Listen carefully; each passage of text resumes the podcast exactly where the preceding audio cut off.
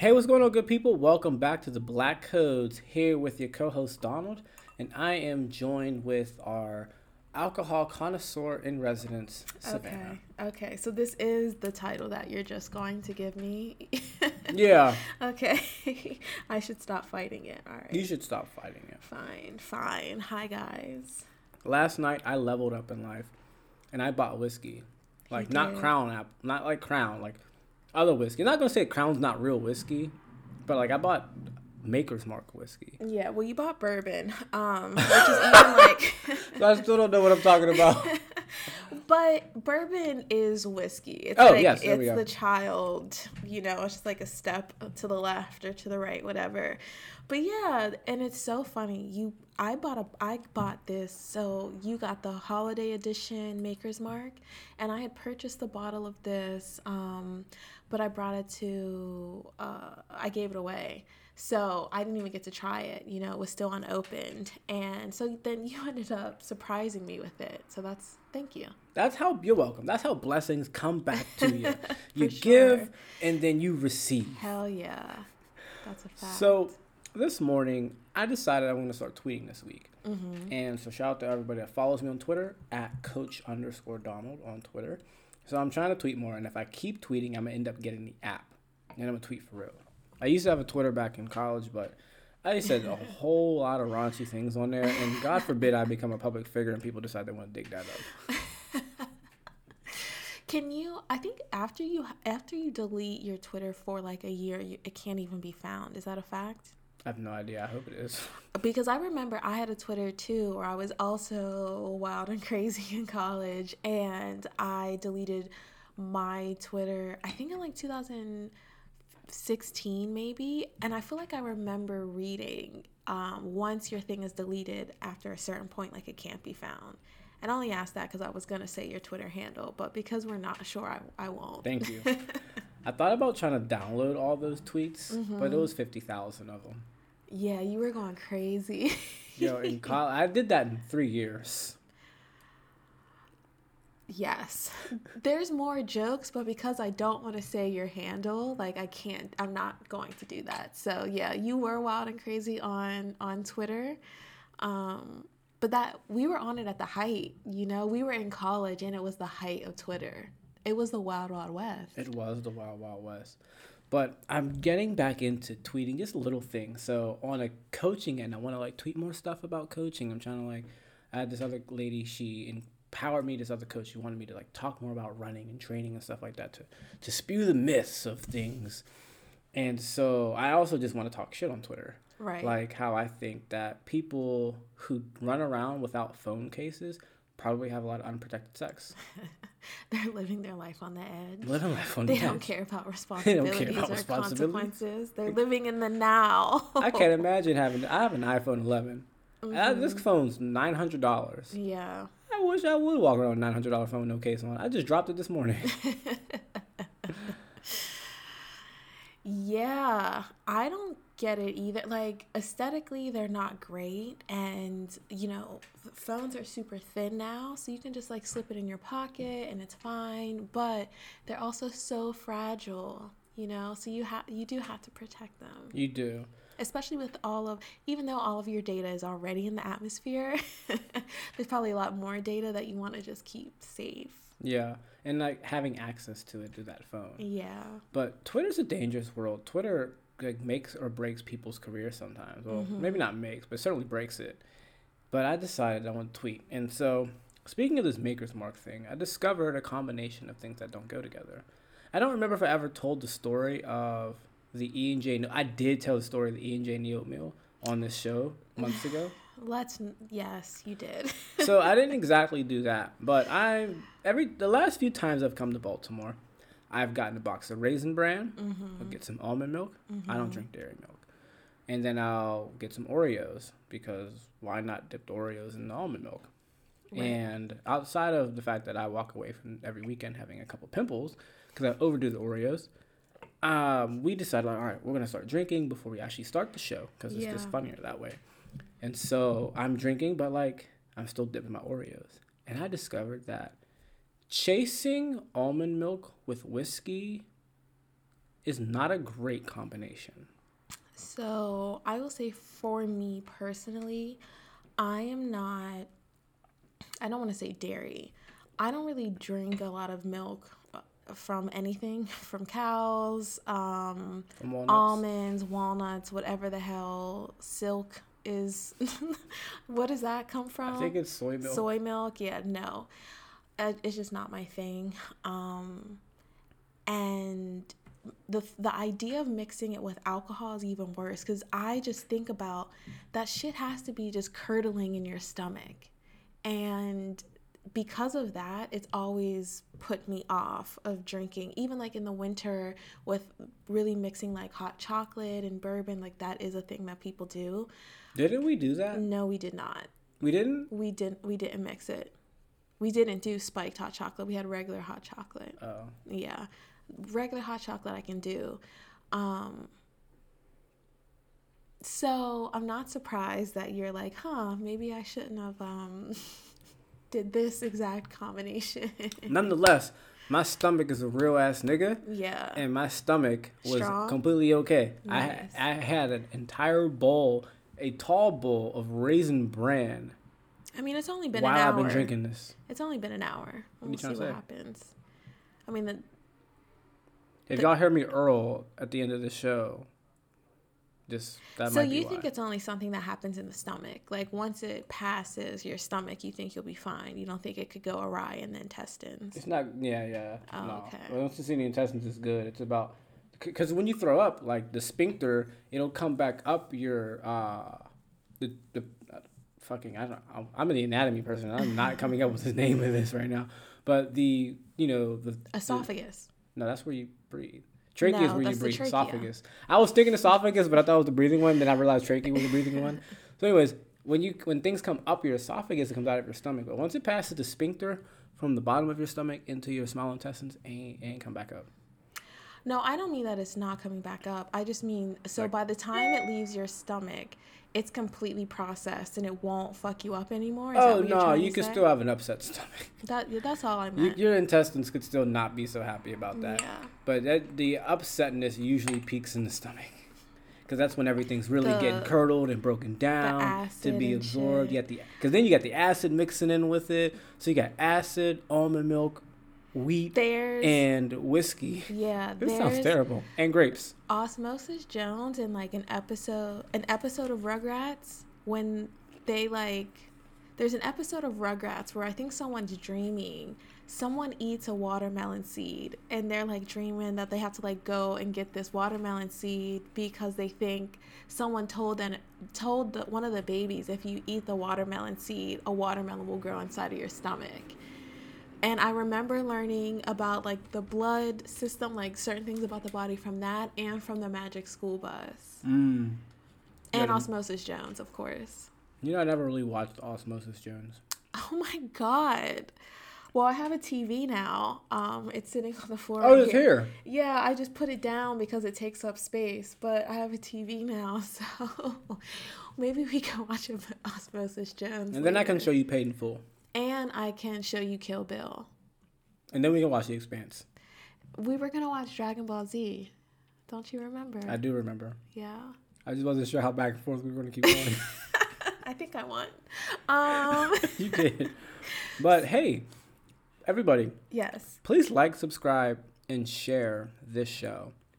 All right, we want to make sure that we can get on those reviews, mm-hmm. and we are trending up right now with our listens. So thank all of you of course, thank all of you in India who make up a quarter of this. Yes. But thank all of our listeners um, who come from many different walks of life. As I've had more conversations with people about the show, when I hear more about who's listening, I'm actually surprised. You know, I have we have an audience that goes from people who are in their early 20s who you know go to HBCUs and and all these different things to like people who are in their 50s and they have, you know, middle class white families that listen to this show that I didn't know what this was going to turn into, but yeah. I'm thankful for all of you and then all of our listeners who are 20,000 miles away, maybe yeah, 25,000 just like abroad, period. I think we always shout out India because we get consistent listens from them. We have a good amount in Pakistan. Mm-hmm.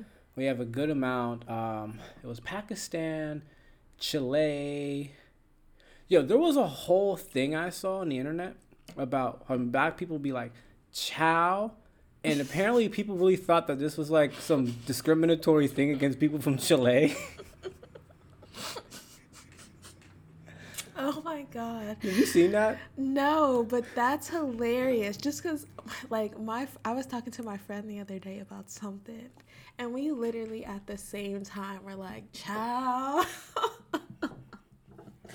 that's hilarious. I haven't seen that. You got to look that up. Y'all got to look okay. that up. Let us know because I saw that this week and it was somebody had reposted a tweet that said that black people saying that was like discriminatory and it was like how many black people ever even reference people from Chile? Never. um, that's uh, that's funny. I'm that's gonna wild. have to look into that. But um, yeah, we want you to you know share this. So we're thankful for all of you and thank you for you joining us for Black History Month. You've been listening to us, so you've been indulging in Black history for several months now, or maybe this mm-hmm. is your mm-hmm. first episode. It's like, hey, let's learn some Black history well, you've come to the right place. Hopefully, you're of age because this shit gets, you know, a little sideways sometimes. More like the language piece. And um, we have a big announcement, though. Yes, we do. At the end of March, we are going to start a Patreon. Two things. One, the last time you said you had a big announcement, the computer also dinged, which is weird that it's dinging at the same time, right? Yeah. And two, yes, we're starting a Patreon, guys. Support us. There will be more information to follow, but in the meantime, we kind of want to get a feel for what you guys think about the podcast, what you would like to see more of, what you would like to learn about. So please email us, tweet us, DM us, uh, let us know your thoughts, and yeah. Please the Black Codes Podcast at gmail.com. And we will be starting an email list here very soon. So mm-hmm. be on the lookout. Follow us on social media during the show notes. Maybe not this show, but the next episodes. Or I can always come back and edit this. So when you come back to this show, if you don't see it, just come back and listen to it again. But we'll have it in the show notes in the description for you to sign up for our email list so that you can get updates for when we release the show and updates for the Patreon stuff. We have some fun content under the way, whether it comes from more information and maybe some things that have to do with a little bit of drinking. They will obviously have to at least a little bit to do with drinking.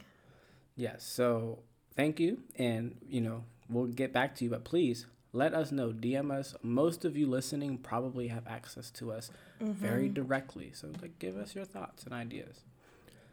So this month is Black History Month. Yes. And of course, there's a lot of cliche things going on on Black History Month. Mm-hmm. But thanks for Twitter and social progress that people are pushing back. We got photos of MLK in color and yeah. masks going around. Yeah. We got people shouting out more lesser known things and pushing for more educational content about what you know what black history really means mm-hmm. as well as what does it entail beyond hearing about rosa parks and martin luther king and thurgood marshall who is yes. married to this woman who is really not in our favor anyways um please don't forget that. I want to talk to you about that later. Okay. So please off air or on air? On, on air in this episode. Okay. Yes. Um damn. That last piece just like threw me off my whole shit.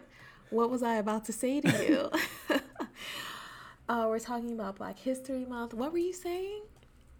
About, Before you started specifically naming people. Oh, about Twitter's pushback and uh, oh, people's yes, pushback yes, yes. right now for wanting more better content. Yes, and I love it. There's um there's one of my favorite IG pages is Black Story 1619. Oh, you share them a lot. I share them a lot. They do they have some great photos, um great stories. I definitely recommend following them and yeah the images of uh, martin luther king jr in color that are com- that like were spreading everywhere kind of since his birthday but even more so um, for black history month. I love it. And you know these things are important because it's not just martin luther king rosa parks and uh, Abraham Lincoln who ended slavery. Like it's so much more than that. It's it's triumphant stories. It's bad things that you know we can't ignore, but there's so much. So yes. And nigga, it's us. Sorry. I said, and nigga, it's us. I still didn't. It's us. It's us, and it's us. Oh, and Oh, nigga, man. it's us. This is one of those moments where you like swipe people's neck. Like that's a next swipeable moment. I thought you were saying, and it negates. Oh no. no Yeah, no, no, that's why I was confused. Oh. Monday we had a staff meeting for the gym, and my uh, coach was like, "We should probably mention." We were talking about this newsletter. I was like, "She's like, we should probably mention something about Black History Month," and I was like, "Like what? Like hmm we are like Black History. What do you? What do you? What should we do extra? Right? Like they're interacting with us. Then it was like." We throw this podcast in there, and like this business is Black History. Damn it! yeah, it is. Um, so that led us to actually, if I'm going to be honest, we had something completely else planned for Thursday. And while I was writing up the tit- the bio, I'm like, you know what? this might not be appropriate. And so we have to put a pin in that. You will get that at some point, um, but not during Black History Month.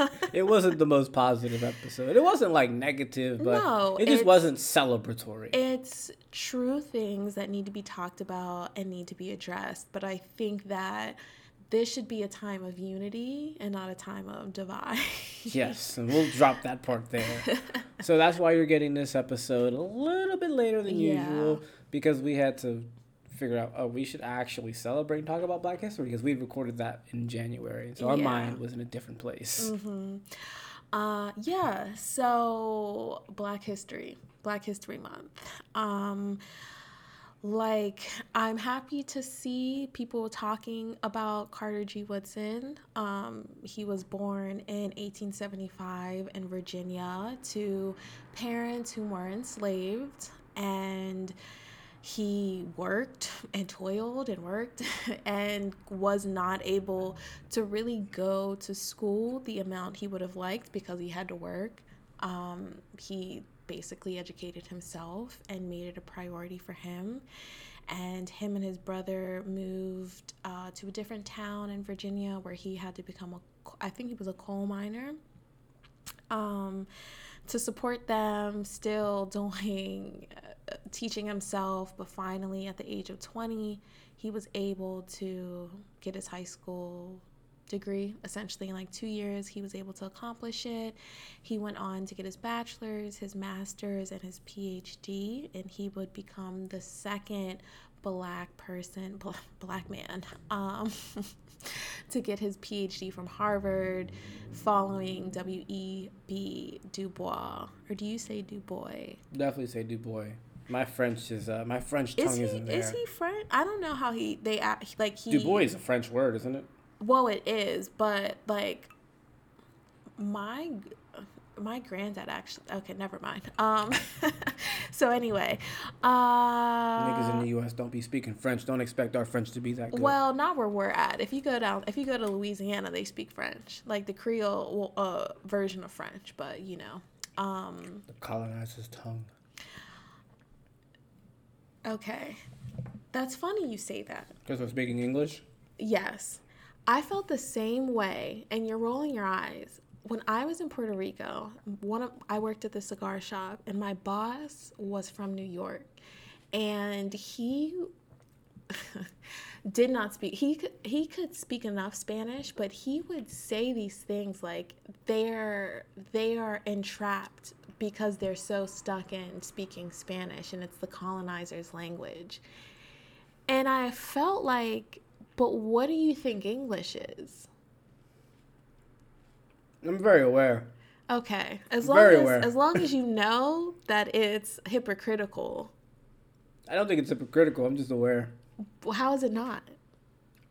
Because I also don't feel like I speak English by virtue of the fact that I just grew up speaking English and know here. I was 20 some years old when I realized that it was the colonizer's tongue. I feel the same way about English that I feel about French. The difference is I don't have to learn English. I already know it. So, but you do feel like you're speaking the colonizer's Yes. language. Okay. And so you I've been doing a piss poor job of learning Swahili, but I've been learning. so you think that people that speak French should learn another colonizers? That's No, not your that's not where I was going. That, that's my That's not where I was argument. going Actually, sorry, I was confused. um, anyway. I was I was on a date the other day, and the woman was like, "Oh yeah, we're gonna." She went to her stepdad's from like Germany or something, so- whatever. And Mm-hmm. Is she's like, "Oh, we go to Germany." Yeah. okay. And so um, I was like, she's like, yeah, we can go to Paris. Go to I said, I'm not going to Paris. She's like, what? I'm like, I'm not going to Paris. France will not get my money. She's like, I was like, France and London, Paris and London will not get my bread. Like specifically those two cities won't get it. She was like, "No, no, no, well, transportation. I will fly directly to Germany. Not that I'm in love with Germany, but how I feel about Germany is not the way I feel about the other two places. That's crazy. And I know it's really dumb. I have an aunt. My- Yeah. I have this aunt. She's one of these um, well-to-do, went to law school, married a lawyer as well, and they're that branch of my family that's the more well-to-do. She sounds like she's living the life. Why are you? she's living great. Like she's awesome. She's good people's, but like some of that comes with that is this appreciate, this love of like Paris. Like her daughter married this French man, which is cool. Like the dude's cool. She's great. But there's this like essence of she always goes to Paris to spend all of her time, and it's like. I don't know. I, I, you know where I'm going with this. This is a whole the colonialism piece of I France and people love praising the beauty of London and Paris. And it's like these places are so beautiful because they took from everywhere else. Yeah, I understand you, but I don't agree with you. That's fine. Um, I'm actually trying to go. I'm trying to see my dad, and if I go there, I'm absolutely going to Paris. So You remember? I, the only reason I would go to London is because they stole all this shit around the world. So I would like to see the British Museum. yeah, I that's that, I'll put that out there. Mm-hmm. Remember that backpack? We're gonna get back on topic, but remember that backpacking trip that I did to Mexico that you planned for me? yes, We first talked about backpacking, and you were like, "We should backpack Europe," and I was like, "Absolutely not." yeah. No, you weren't really with it. That was right Um, when I first learned. I didn't realize I didn't learn about colonialism until I was 22 years old. Yeah, and you know, honestly, I think I'm a little bit even with the colonialism and all the bullshit that's so nasty that I hate, there is still aesthetically something about that period of Europe that I do still appreciate and I do still love and and you know like being in London, especially being with someone that's like born and raised there, going to places that were built and have been open for literally for centuries. Like my dad took me to one of the oldest bars that's still functioning in London. It was opened in like the early 1500s. That's cool to me, you know, like just me and appreciating architecture and history and things like that. That shit's cool to me. But I also understand the like I'm completely good. Never need to go there at all. I'm fine. The dichotomy of worldly Donald and Black Donald. yeah. We had this conversation. Anyways, Anyways, back Carter to Carter G. G. Woodson. Woodson. Um, so in 1915, him and several of his homeboys, who I do want to shout out, William Hartgrove, uh, George Cleveland Hall, Alexander Jackson, James E. Stamps, they start the Association for the Study of African American Life and History, and it was essentially like all history to you know preserve and promote and collect and share cultures and stories of people, you know, of of society and have this not even just legacy, but just this collection of our predecessors, our forefathers, you know, like these things are important and obviously black people not being allowed to read or write, only certain people having access to those types of things. Um, kind of dictates the history that is being preserved. So they make this conscientious effort to say no, we need we need to start preserving this. We need to collect these stories and save them and share them because it's important, it's vital. Um and they start journals, they, you know, I mean these are educated these are educated men that are doing a lot for the cause of history, which so these are like the forefathers for me personally in my discipline. Carter G. Woodson, being kind of the father of like Black History Month, but but really promoting African American studies or like Negro history, just like this idea that like this is something worth. It, it, the fact that it has to be an idea, you know, that he had to come out and say this is worth preserving. I find it interesting that there were no white people at the time also thinking that, you know, like even if you don't like black people, even if you think they're subhuman, not documenting it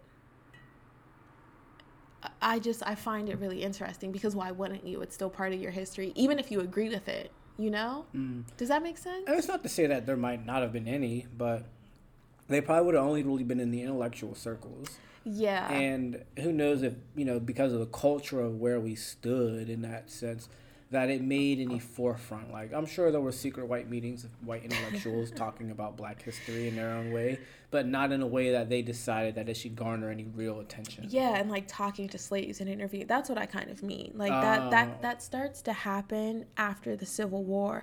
But who who knows? Like maybe it did, and they just got rid of their got rid of their um documents. No, they weren't so emotionally attached to it. It just never really made any never turned into anything other than just like some Friday night chatter. Yeah.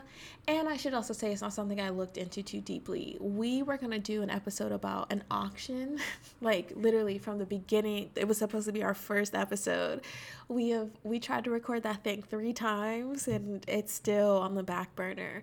But you know, like a reporter it's a reporter though he like from new york goes to this auction and he's talking about the sites that he's seeing um, and I don't know that he ever interviews anyone or if he's just like overhearing because I think he was like in disguise. Um, but yeah, like it would be interesting to see more more of that. But anyway, they understand the importance, and in 1926, um, Woodson proposes that there should be a national a mm. national a Negro not a national. I have NHW and and you know, um, Negro History Week in February because Lincoln and maybe Frederick Douglass's birthdays are both in February because they don't actually know when he was born. It's estimated that it was February 14th and Lincoln was born February 12th. Um, so it's not because it was the shortest holiday of the month. It was actually because, you know, Lincoln and and emancipating the slaves and Frederick Douglass had a birth both had birthdays a few days apart in February was why February was chosen originally.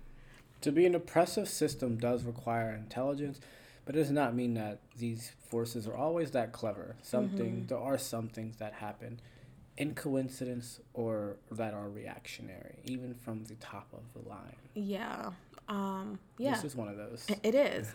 And in 1969, there's a group of students at Kent University in Ohio. I didn't go there. I know some people that went to Kent University. Do you?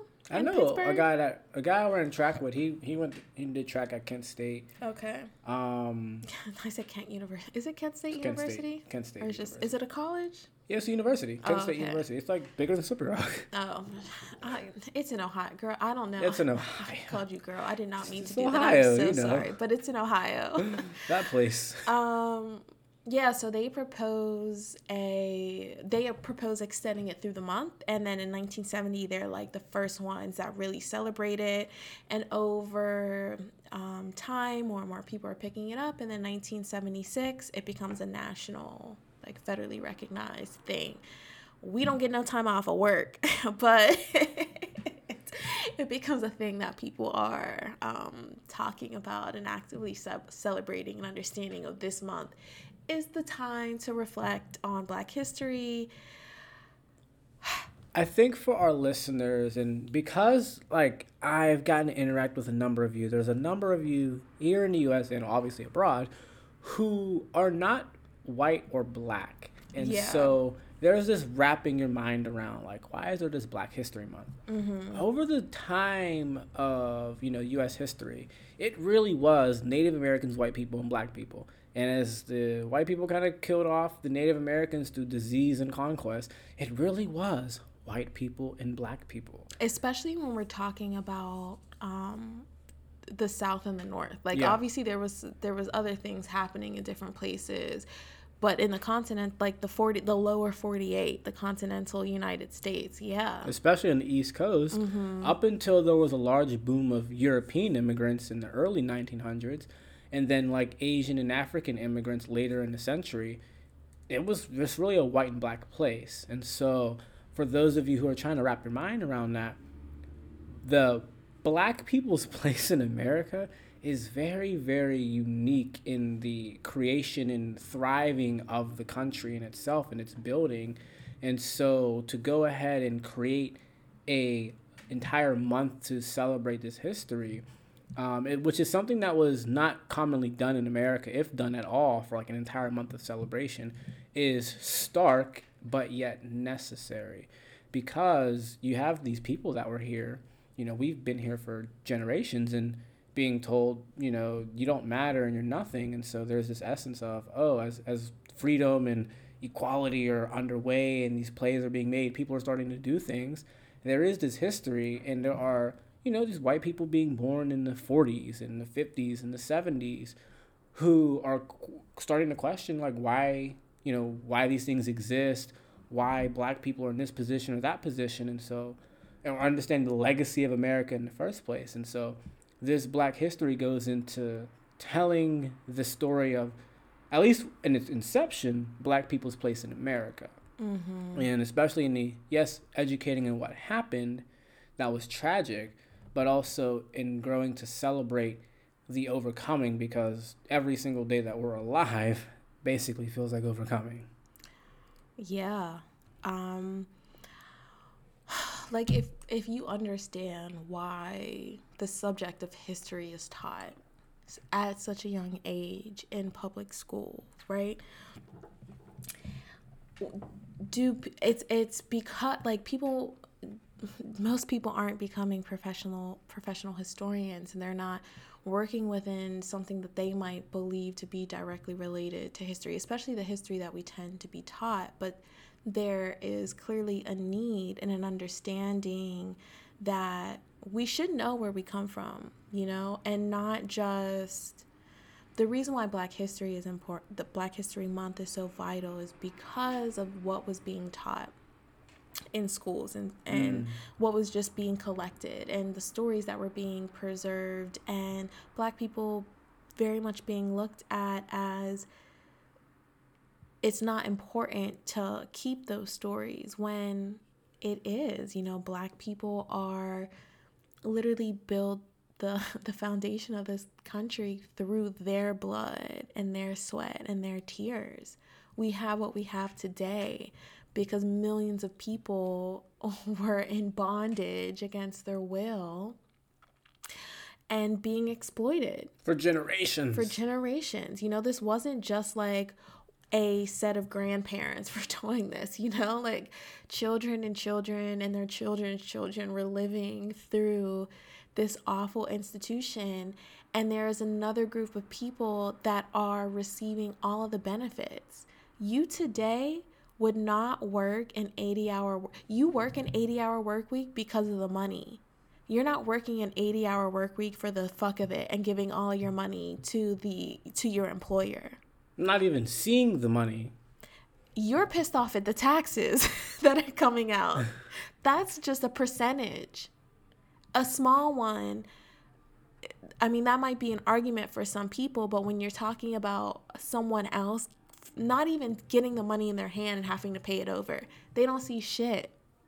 And then they're told, oh, you're lazy, you're worthless, and we're going to beat you. And, oh, yeah, we're going to just split up your families. Like, there's a lot there and yeah. so when when that transition happens in america and you know people like carter g woodson are able to go to college mm-hmm. you know within any community whether you look at it ethnically geographically whatever there's a span of like intellectual ability so to say mm-hmm. right of that is inherent the resources around you can make out what that turns out to but you know, he's one of those people that were able to go and thrive, and so you get people like that who are able to go off to college. Which him going to college, getting a bachelor's degree, getting a master's degree, getting a PhD, is worth an entire episode in of itself. Yeah. Because that's not something like I have a master's degree. How it, it was challenging, but it really wasn't that hard.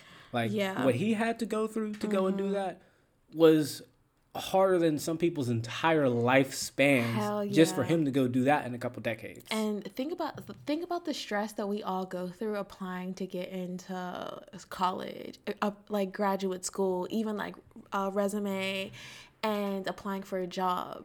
This nigga had to apply to Harvard, and he's only the sec. He's the sec. The second black person to graduate like that. And his parents were born in slavery. Yes, like th- I did really breeze over him, but it's because we have other things to talk about. But th- that shit's not easy, and him taking such a stance and not because obviously he was told no by a lot of people. Fuck out of here. No one cares about y'all niggers. like.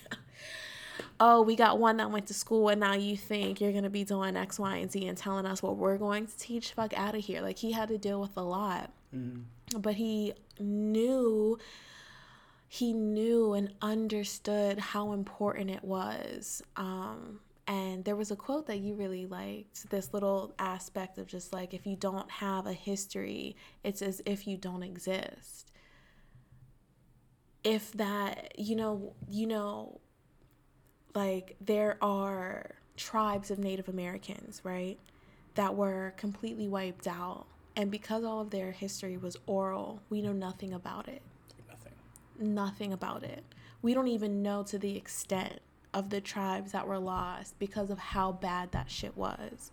African people as well were oral historians. Think about all the shit that we lost. And then we were not given the right to learn how to read and write. And if you learned how to read and write, it was in secret. Even if um, a master, we hear a lot about like um, the children of slave masters teaching kids that were essentially their age because they probably were sucking on the same titties. They were friends because they were little kids. They didn't know. This little boy or little girl is spending time learning how to read and write. Now they're hanging out with their little black friend because the mammy is watching them. So they're teaching them how to read and write. Like that was the thing that happened.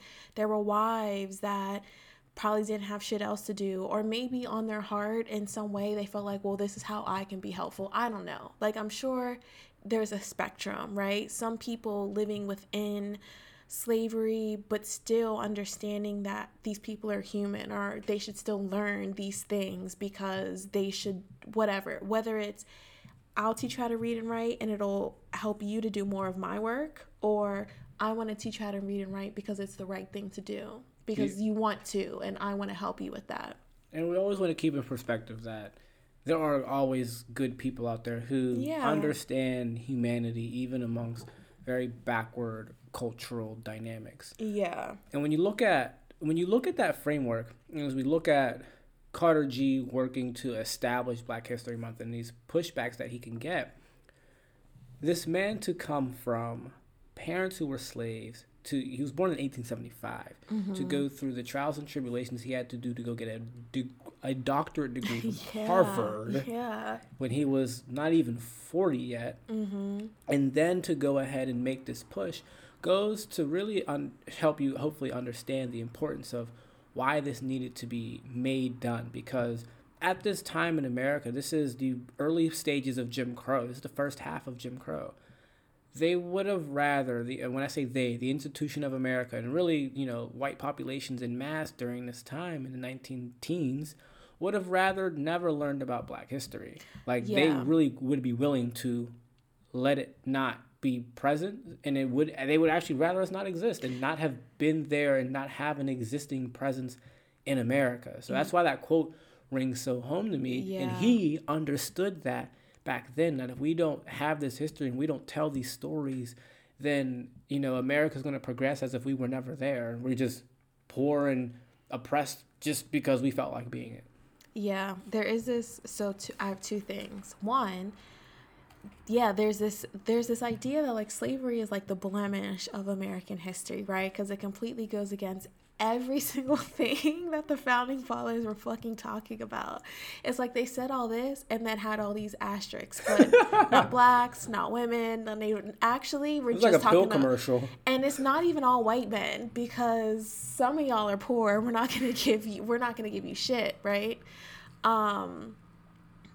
And oh no did i lose my train of thought again there was another there was another part that i wanted to say. I don't know but you made me think about all those asterisks like one of those medical commercials for medicine. Oh, yeah. and there's like all these different like yeah this can help. This is what we should do but there's this that and the third and you could have internal bleeding. You're you'll probably not want to have sex anymore. You might sleep for four days.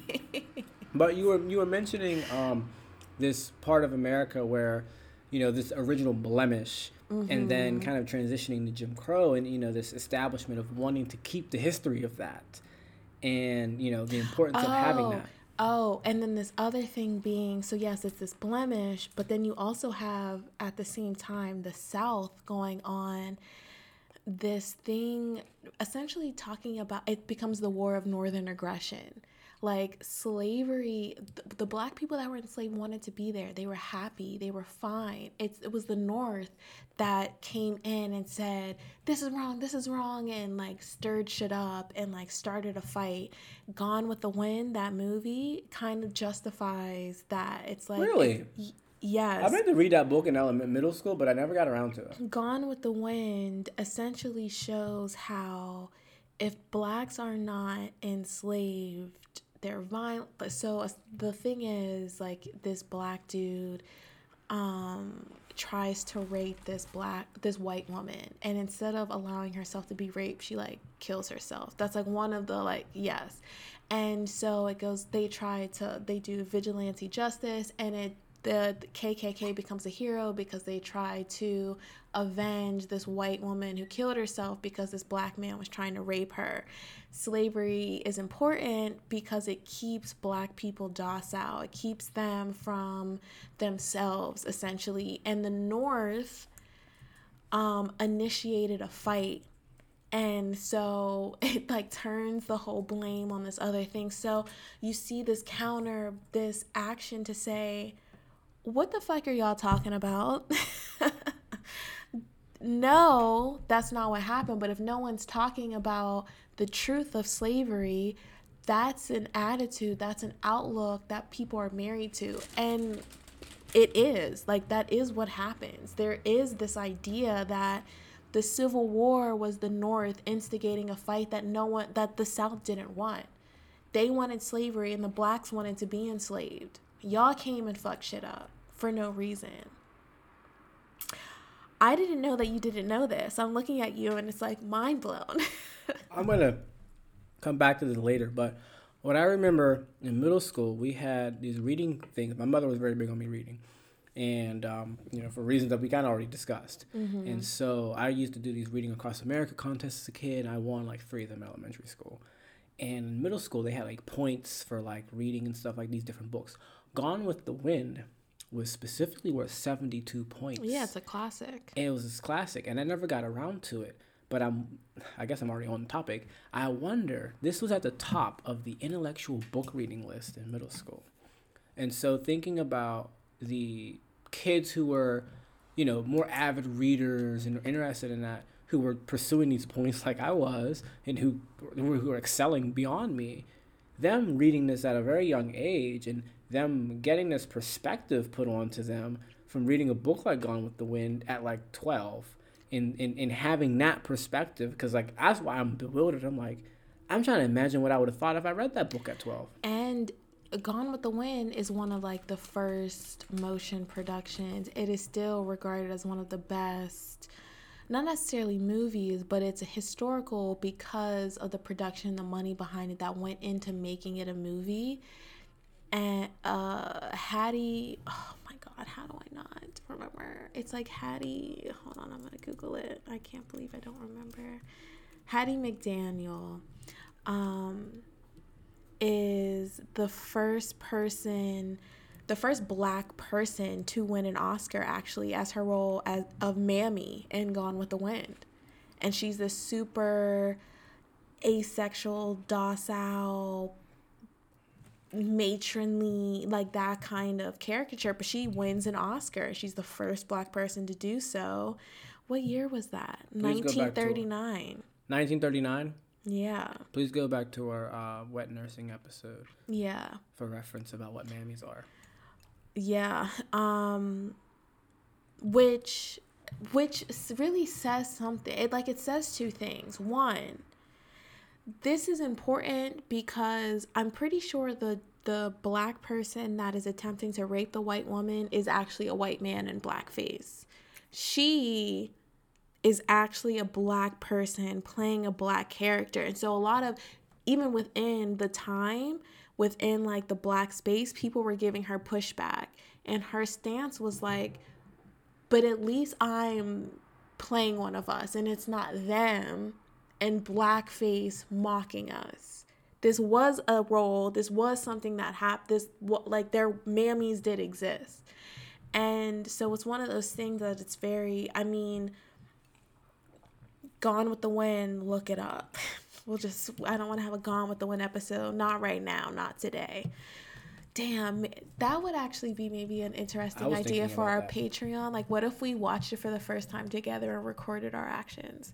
Maybe not, because I'm sure I would start crying and just be pissed off Yo, through it. So maybe we won't so, do that. Send us, send us a DM or an email at the black code, the black codes at gmail.com, or follow us on Instagram at the black codes podcast. It's the black codes podcast at gmail.com. send us a message and tell us if you'd like to see that because if you want to see me cry, I've never watched it and I'm bewildered right now. But as I'm sure you know, you're listening to this podcast, and if you you've heard us talk about you sharing it, you can't share this with everybody. There are some people who are like, I don't want to hear about these niggers' history. Mm-hmm. Why are you sharing this with me? And they probably also feel like, why do these niggers even have a whole month? um, and so you know, there's pushback that he faced that in 2021 that still faced about why this is something worth celebrating or at least learning about. Mm-hmm. Because it went from being something that was learned about to like it's now grown to be more of a celebratory piece or at least in some respects for some people.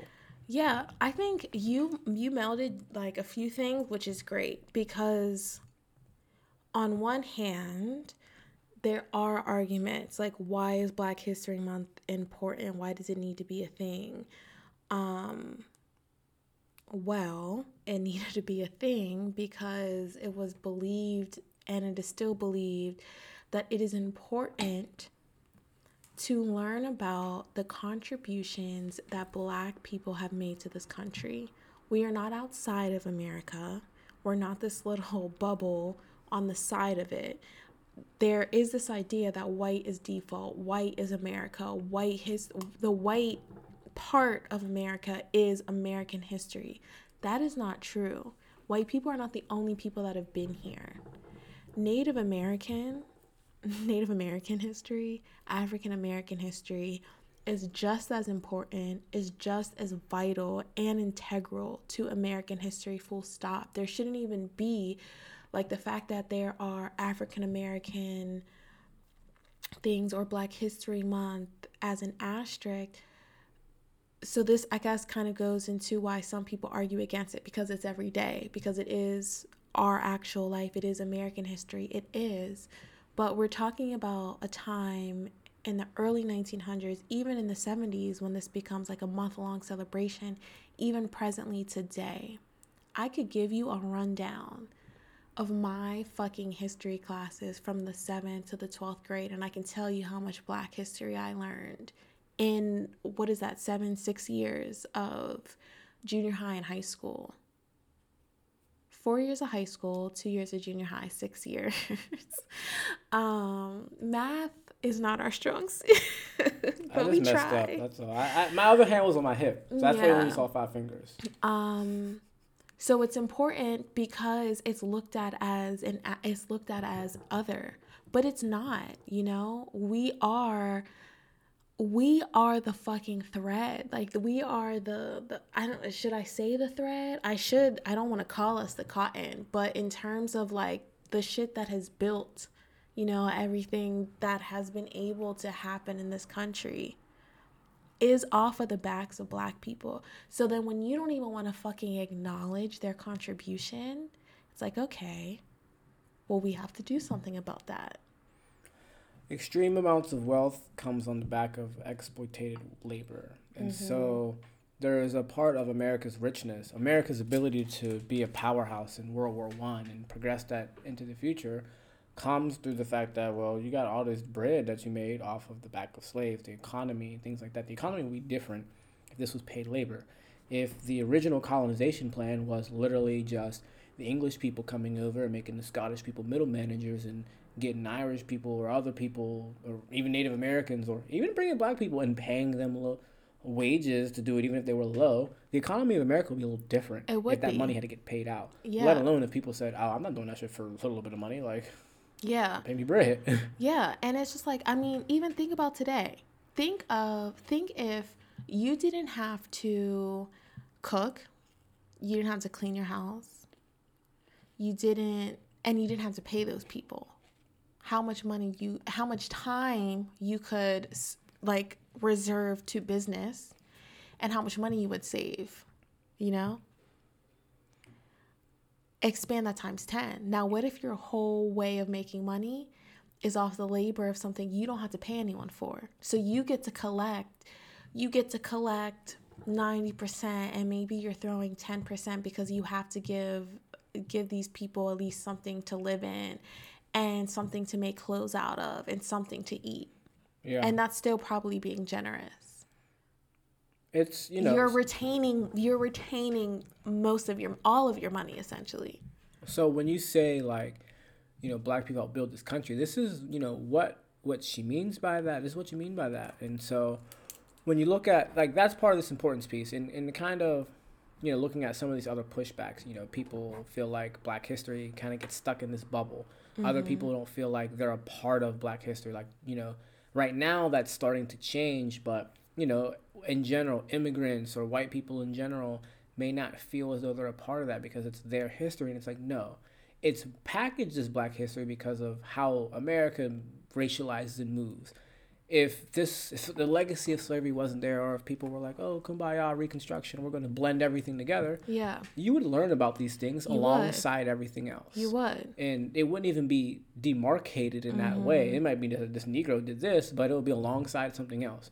But because America doesn't package things that way, Black history is packaged in this way. Independently. That's yeah. why you have all these cultural things for this people and that people and that in the third in the first place. Exactly. And so, this common question: Why is there no White History Month? Hopefully, you've started to get an answer for that throughout the course of this you learn about the history of white contribution to America all of the time because that's mm-hmm. the default. Mm-hmm. America is set up in a way that it's literally American history. Yeah, that is American history. If we talk about um, Carter G. Woodson, there's a lot of people who might not feel like that's talking about American history, and so there are some black people who feel like that's actually something that we should practice being able to do which you know is part of what we want to do with this even though you know it's titled the black codes but mm-hmm. this is talking about history mm-hmm. and so you know that's a work in progress but you don't just stop demarcating the black history to start calling it regular history you do both at the same time until the culture and the education really evolves to blend these things um, and yes you know this aspect that it's not inclusive to all people who are actually considered black only because the founding of really black history and like its original meaning was you know looking at the people who kind of descended from this slavery legacy yeah. and so now you know people who might have moved here from nigeria in the 80s may not feel as connected to that but you know these things are not in stagnant like they're they evolve and so and I think that that's something that we will get to. like I mentioned earlier, we had a different episode mm-hmm. uh, we were going to drop. I think we'll kind of build more on that later but that is one of the arguments and white i mean when white people argue oh well what about white history month or what about white action society or this or that it's like you have to be kidding me um i mean you just you have to be kidding me uh, because I know that all of my American history classes, I can tell you what I learned about, and I could tell you when Black people came in into the point of conversation, and they they very conveniently schedule like the syllabus or the course lessons that really only focus on talking about black people during February, which is another reason why it's like, oh, if you get rid of this, then black people should be talked about more. But I think that um you know, we're moving out of only focusing on the same four or five people.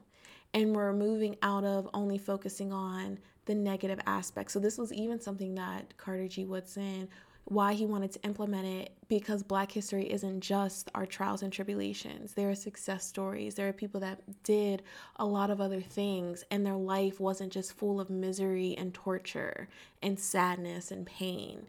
And you know, we tend to think about Black history, I think, especially when you and I were in school, focused on maybe we talked about slavery, but really we talked about the civil rights movement and, and actors and like monumental people in that.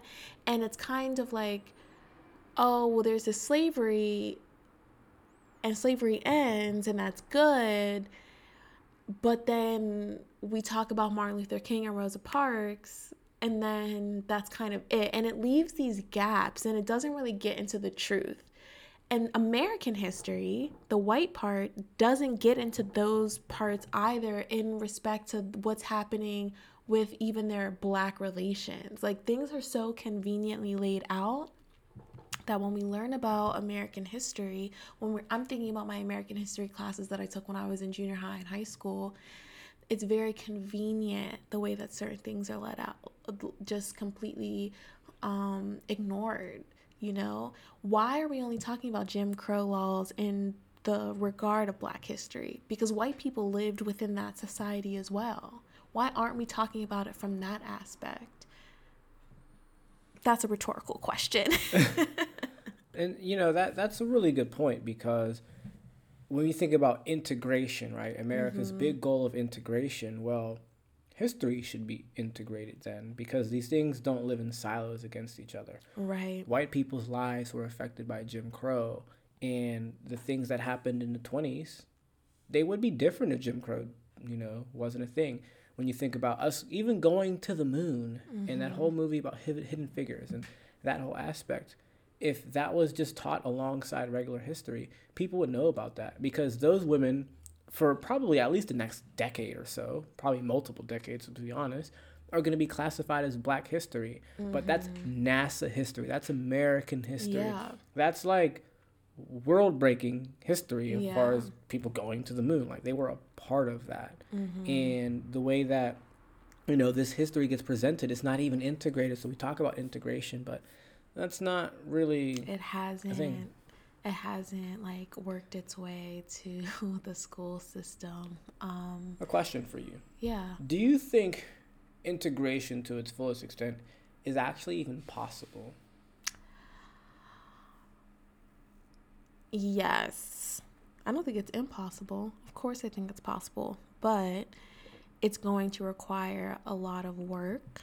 I don't think that I don't think that we will see it in our respective lives as we get older, but I think that maybe, eh, you know, God willing, if we reach our adult adulthood like senior citizen adulthood i think that we could maybe see it in the younger generation. Even when it comes to like schooling and what we're just talking about right now presentation of information I think so. This may might be me being hopeful, and so I so I'm I'm in terms epi- of second episode. You said something really hopeful. In terms of like, I'm thinking like grandparent age, right? Like if I if we were grandparents or maybe our great grandchildren, I don't think it's that far off. I think in the last hundred years, where we were at in 1900 and where we were in 2000 in terms of race relations, it was. I mean, very significant considering what the fir- like the 300 years before that looks like you yeah. know and i think in another 60 70 100 years i think we can get even farther and not just with race because you we're having conversations right now about race about misogyny and class and i think that there's a, a generation of people that they're not going to just want it because they're white. Like they're not that's not going to be okay to them, especially if they have the information. And with the internet, with podcasts like we have, there I mean, and we're not alone. There are so many ways for people to find out what's actually going on. Ignorance is not going to be able to be an excuse for much longer, I don't think. And maybe that is me being really hopeful, but I feel like you know, ignorance when you were choosing to do that and there are enough people around you that are saying fuck out of here you did have the information you chose to not know. So you can choose to go to the left and never open your mouth about this again. I think that's going to happen more. Hmm. so will it maybe be fully fully completely integrated before we die? No. But i think it'll be a lot farther and i think the the the trajectory, you know, is a lot close. I think it's more like this than She's like a slow, up. steady incline. Shout out to uh, Generation Z giving Savannah sure. all this hope. I'll tell you what has integrated the stomach acid, the whiskey, mm. and the almond milk. So I guess that means uh, we're gonna wrap up. Did you have any closing remarks about Thurman Marshall, Thurgood Marshall, and his fucking wife? I don't know. So this is so crazy. One of the other things that I had on the on on the agenda that we're not going to get to is just like the stories that or things that we remember from learning Black history. And I remember writing a paper on Thurgood Marshall and he was one of the reasons why, when I was young, I th- wanted to go to law school and thought about being a judge. And I was like, fuck it, I could be a Supreme Court judge if I'm going to do it, you know? But I don't remember learning anything about his wife. So I actually wanted you to tell me more. But I think we actually have to wrap this up. Maybe that'll be like a bonus episode. So if you want to hear about that, let us know. Uh, yeah. Um, you know, this was more of a conversation. I hope you guys learned something about Black History Month and why it's important. And we want you to definitely walk away understanding Carter G. Woodson's yes, contribution to that. I want you sure. to go ahead and learn more about that. You know, take the time right now while you're sitting down. You probably stopped driving by now. Mm-hmm. Make a little Google search. Put it up on one of your 80 tabs on your phone. If you're anything like yeah. me, you probably have 200 tabs on your phone. Um, you know, you can't even count them. All right, put it as another tab that you're going to look at on a Saturday morning while you're laying in bed. Learn a little bit more about that contribution, that creation of Black History Month. Hopefully, we've also helped you understand why it's important and why it's also important that like Black people have this Black History Month. Mm-hmm. Because unfortunately, for much of America's history, Black people were put in a silo. Yeah. And but America has hope because in the way that you cannot mix whiskey and almond milk with Oreos. You can mix the history of all the peoples of America, but sometimes it starts with having them in silos and then bringing them together. Bye.